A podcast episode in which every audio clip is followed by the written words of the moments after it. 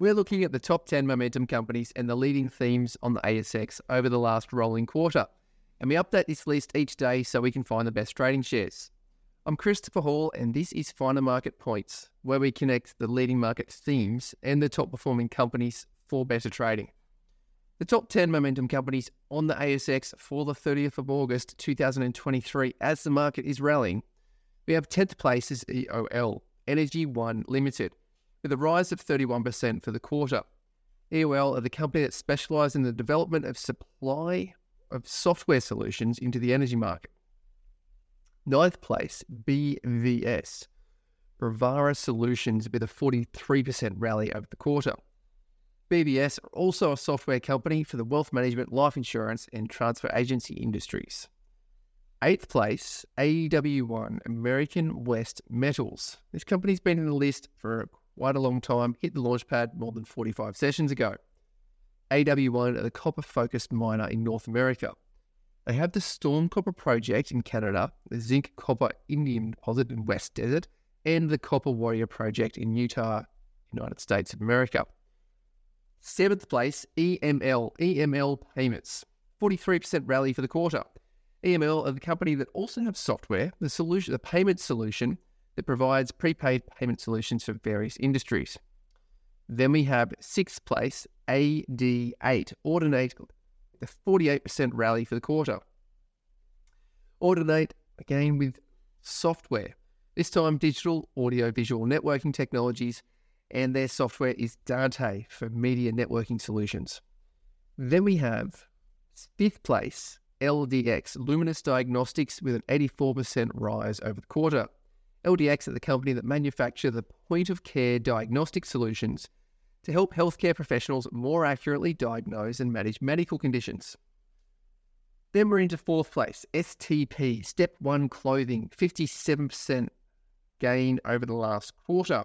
Step One Clothing run the direct to consumer online retailer, and that's for underwear.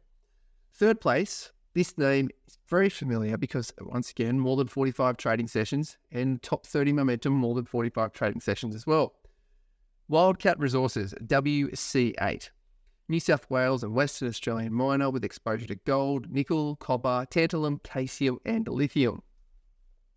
Second place, RDN, Raiden Resources, 226% rally for the quarter. RDN, the company that also a miner, and they're focused on base metals in Europe, with Serbia and Bulgaria for the copper gold exploration, and then nickel, copper, and platinum group elements, or PGE, in the Western Australian Pilbara region. First place, 4DS Memory, with a ticker 4DS the company with the interface switching ReRAM being the resistive random access memory technology that's targeted towards the semiconductor industry. They're the top 10 momentum companies. Zoom out, look at the top 200 companies on the ASX from their momentum, a few other metrics, and we come down to find the leading thematics on the ASX.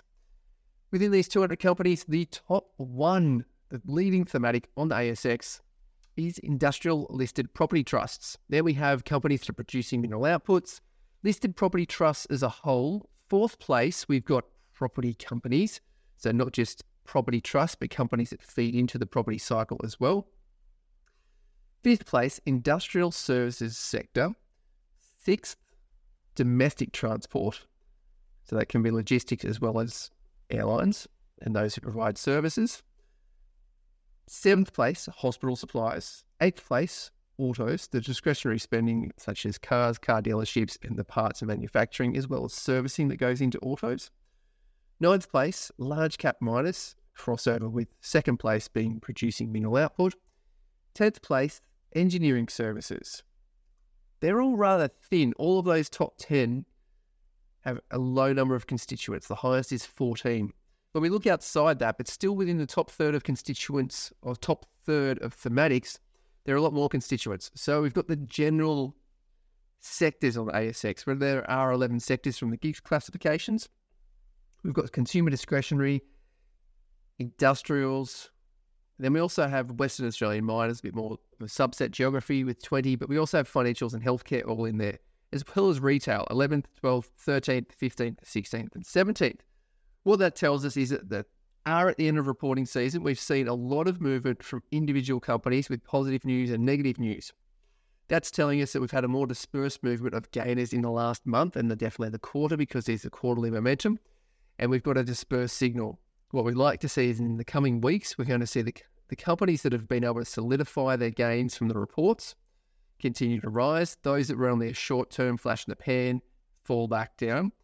Then we'll start to see as the leaders solidify their movement, that thematic will have a stronger drive, and then we'll see those come to the forefront in the coming weeks, and that will identify the stronger themes for trading opportunities in the weeks and months ahead. They're the top themes and the top companies on the ASX for the 30th of August 2023. I'm Christopher Hall, and this is Finer Market Points.